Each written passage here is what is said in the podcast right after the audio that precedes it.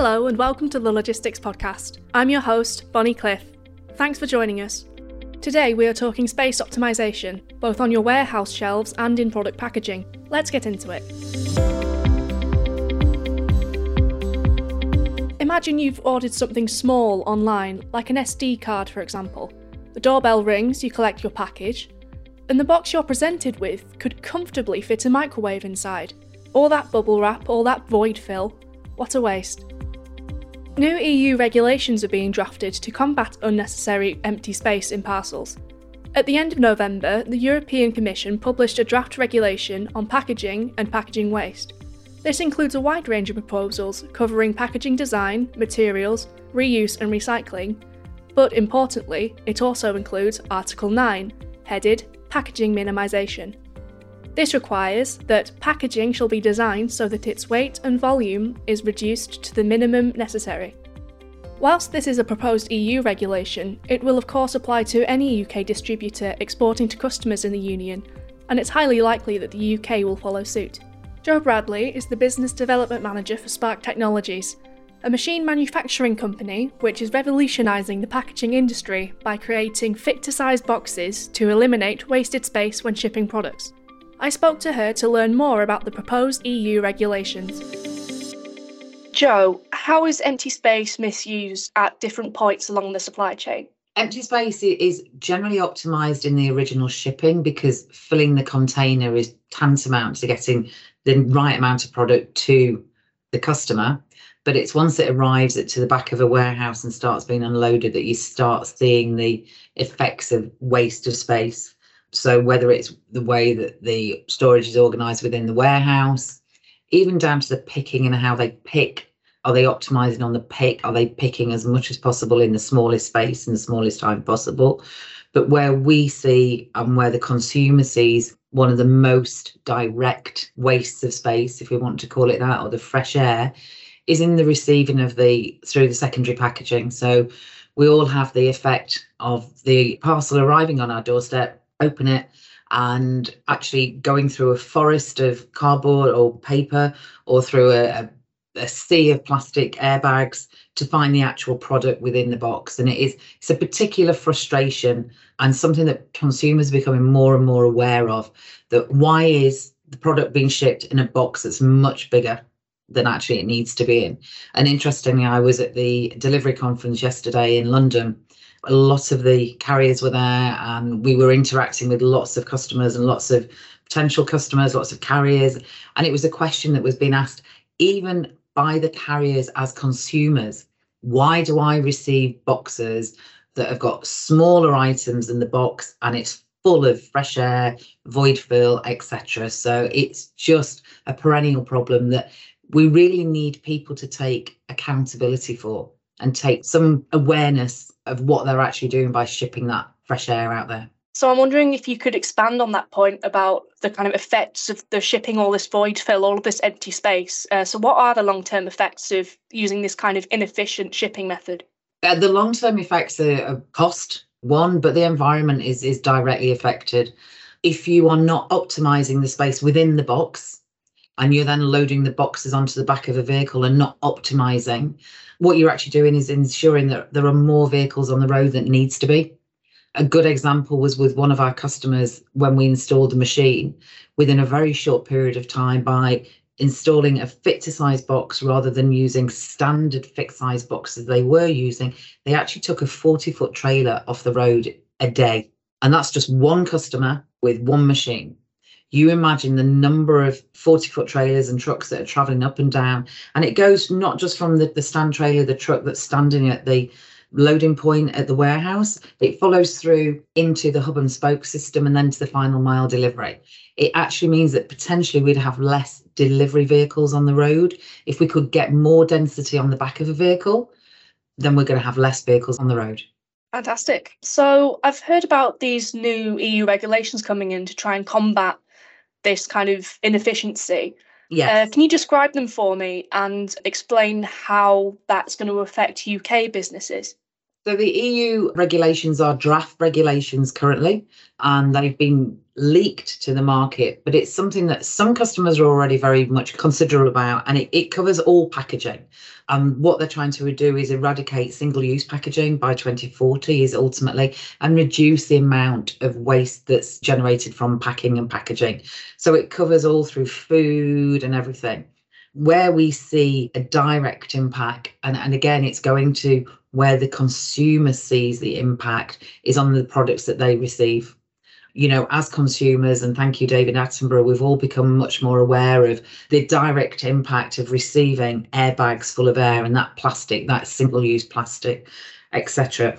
And and ultimately, the directive is all about people taking awareness, responsibility for what happens throughout the supply chain because there are so many stages within the supply chain where we can address waste and packaging and reduce it and recycle it and reuse it. And it's not just the final mile, it comes all the way through. So I think things like these regulations are just absolutely fantastic. They will cause headaches for some people because there will be regulations that you have to adhere to and there will be costs associated. That's always something that has to be borne in mind that when you're changing a process or changing what you do, whether it's changing the packaging or how you send it out to your customer, generally that will have a cost implication. But ultimately, what I hear and speak to a lot of, especially the brands, is they really don't mind taking that cost consideration because ultimately what they want to do is make a better planet and understand how it's going to be a better future for everybody. No, absolutely. And you mentioned about these the headaches, I suppose, that, that people are going to have facing these new regulations. Do you have any idea of how retailers can prepare for this? Is there any steps that they can already take? In fact, interestingly, today I've just been doing a report for one of our customers already where they are actively measuring the amount of packing and packaging that they use currently and looking at how they can reduce it and also ensuring that they have levels of a certain percentage that is recycle, recyclable, reducing the amount going to landfill. And it, it does take effort. It takes time, whether the money eh, or the, the cost is in the effort of making this happen, or whether it's actually changing the packaging that you're using or the packing process that you have these are all the considerations but but these directives when they do come in will mean that people are responsible and they will have to answer for why have you used excessive packaging. Um, billing informs, none of us like it. We all hate it, but it will be a fact. Great. And so I've got one more question for you. So, when businesses are addressing this level of space optimization in their operations, how do they contribute towards wider business goals around sustainability targets? My area of expertise doesn't go all the way back through the warehouse and doesn't cover all the processes.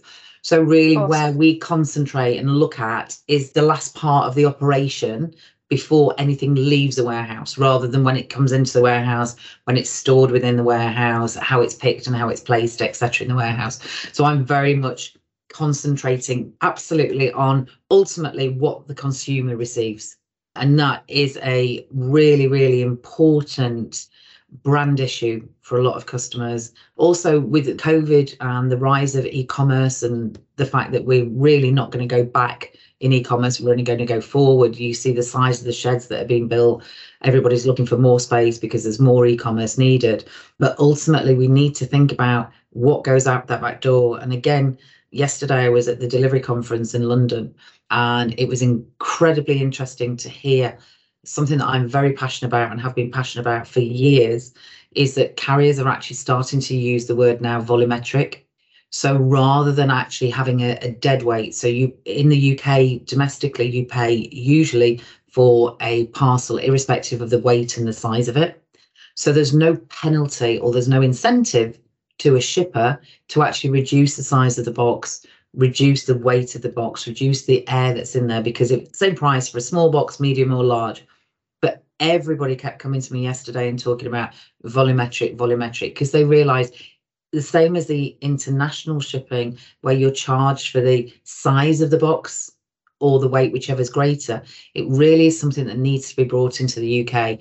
And this is definitely conversation that's part of this directive that are happening throughout the EU and the UK at the moment. So I think as shippers of boxes, people are already starting to consider how do we reduce the size of the box, avoid the void. That's my strap phrase avoid the void. You don't want that void fill. It gives no reason, it gives no benefit. It actually just frustrates the customer and adds to the landfill. It adds to the amount of recycling that has to be done in a domestic environment, which, as we know, is much longer cycle time to recycle from a domestic than it is from a commercial. So keep all the waste in the commercial, ship the minimum to the customer in a domestic environment. You've hit the nail on the head there, Jo. Good.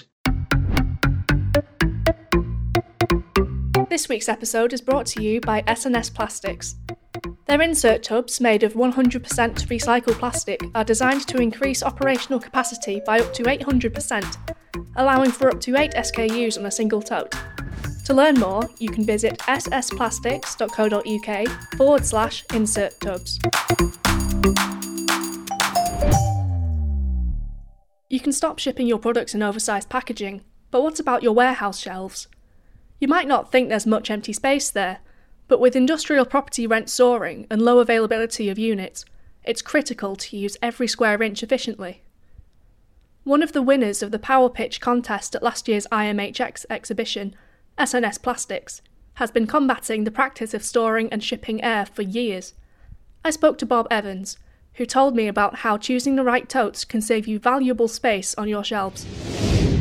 In the development and research into the logistics industry, we noticed several areas that single SKUs containing one item were being either stored or transported in a single tote, which I think we can all agree cannot be cost effective.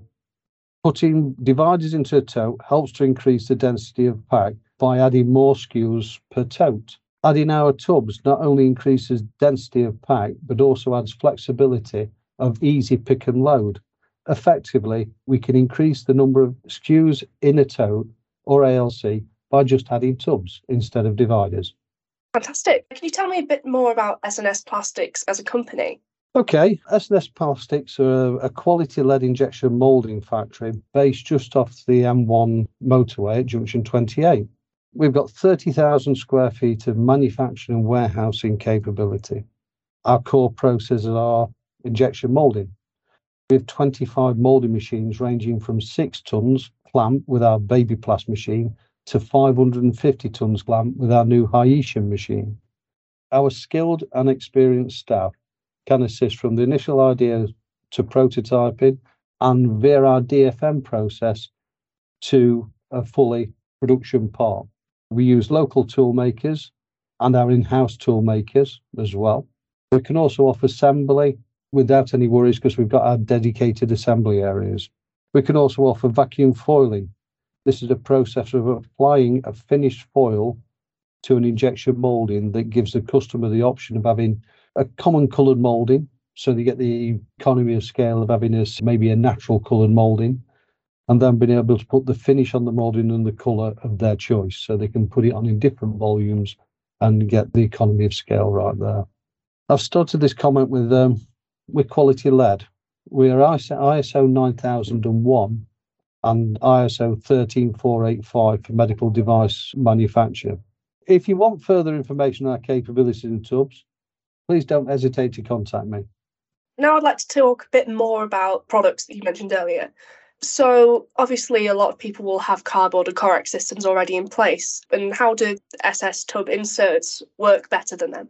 Obviously they're massively more robust and they offer a more secure solution. You won't get the parts disappearing under the cardboard dividers. And what we've observed in industry is that some of the tote boxes and ALCs that would require a divider haven't got the secure divider slots in there. So ours give you that, those dividers without the need for the um, divider slots. They're much more simpler. You know, they're, they're very, very much simpler. And they also you know, with dividers and Correx being fragile, they're just much more stronger. Yeah, absolutely. So obviously with plastic, it has had a bit of a bad rep for not being a sustainable material in the long term. So I guess my question is why is it the optimal material to use in manufacturing these tubs? Like what's that benefit? Well, the, we manufacture these in 100% uh, recycled polyprop the material that we're using has been used in other plastic components. So it's it's gone through the system once And actually, our tubs can be granulated and molded again into something else. So if it's recycled correctly, they can be used again and again and again, the polymer that they're made out of. The problem with um, plastic, it does get a bad rap. And basically, it's recycling of polymers and recycling of plastics where all this falls down. You know, it, not all of it gets into uh, into a recycling process. A, a, great deal of it goes to landfill, and it needs a bit of um, education that plastic isn't a bad material it's the recycling of plastics is where it falls down. Yeah, I suppose so. Yeah. So you mentioned as well cardboard dividers. Some items can get trapped underneath, and that can cause a few issues. So with with the tubs, can they be used in totes and ALC with divider locations? Yes, they can be used in both. They can be used in the the ones that haven't got divider locations and the ones that have. Yeah, with without any difficulty at all. Fantastic. Um, so, what about quick identification? How does that enter into things? Good question. Uh, we've designed the tub so there's a, a label position on to, on the top edge of the tub on, on both the quarters and the halves, but also where the handles are around the edge of the tub. There's an area there that you can stick um, either a GPS signal part on there, RFID on there as well. So they can be traced to a tote around the world or they can be traced to a tote in your warehouse. You know, they've got RFID for, for localized tra- tracing as well. So I suppose with the RFID tracing, this can be integrated into an automated system. Is that right? That's right. Yeah, that, you're very much correct on that. Yeah. Great. So when the tubs are not in use, obviously a lot of people are trying to optimize the space they've got in their sheds. Do they store easily? Yeah, they're designed to stack inside of each other. And unlike cardboard, they will not be affected by the storage location. They can be stored outside in the yard in all weathers and with just a quick clean before being loaded back into the system. They're robust and lightweight and can be reused and reused for many years. Okay, so how much do they weigh if they're lightweight? Right, okay. The half tub weighs 804 grams and the quarter tub weighs 415 grams. We did our utmost in the design of the tubs to keep the weight low whilst maintaining a good solid container. Keeping weight to a minimum is important for both manual handling and, and automated systems as well. Fantastic. Um, so, what colours can the tubs be supplied in? We're moulding black recycled polyprop, as as I said earlier. You know, we we try and push towards the um, recycled polyprop or polypropylene as much as we can, as this removes the packaging tax. But we can mould the tubs in any colour people want that would be manufactured in prime material and would attract additional costs as well. So, as they're designed to go inside a container, why put them in a different colour? Just keep them in the black. It's a lot easier. Definitely. Yeah. So, you also mentioned um, cleaning of the tubs earlier. Is this like washing a bucket so the water won't drain out of it, will it? No, no, no, no, no. The tubs have drainage holes in the bottom face. Both the quarter and a half tub exceed the FM global drainage requirements. So it's quite easy. You could jet wash them out and then wipe them clean afterwards, or put them in a dryer, or put them in the automated systems that they have for cleaning them. You know, they, they drain very easy. Fantastic. So, if our listeners wanted to kind of get involved and grab some of these for their uh, distribution networks, how do they buy the tubs? we currently have several distribution partners who are very, very busy marketing the tubs into areas such as retail, logistics, warehousing. And our network of um, distribution partners is growing every month. If anybody wants to contact me with their requirement, I can push them in the direction of their local distributor. Or if they want to be a distributor and add their tubs to their portfolio, just get in touch and we'll have a chat. Sounds fantastic. Um, thank you very much, Bob. That's been really enlightening. Thank you for um, taking the time to have a chat. Thank you to Bob and Jo for joining me this week. As a reminder, you can learn more about the space saving insert tubs at ssplastics.co.uk forward slash insert tubs. Thanks for listening to the Logistics Podcast. Keep it moving.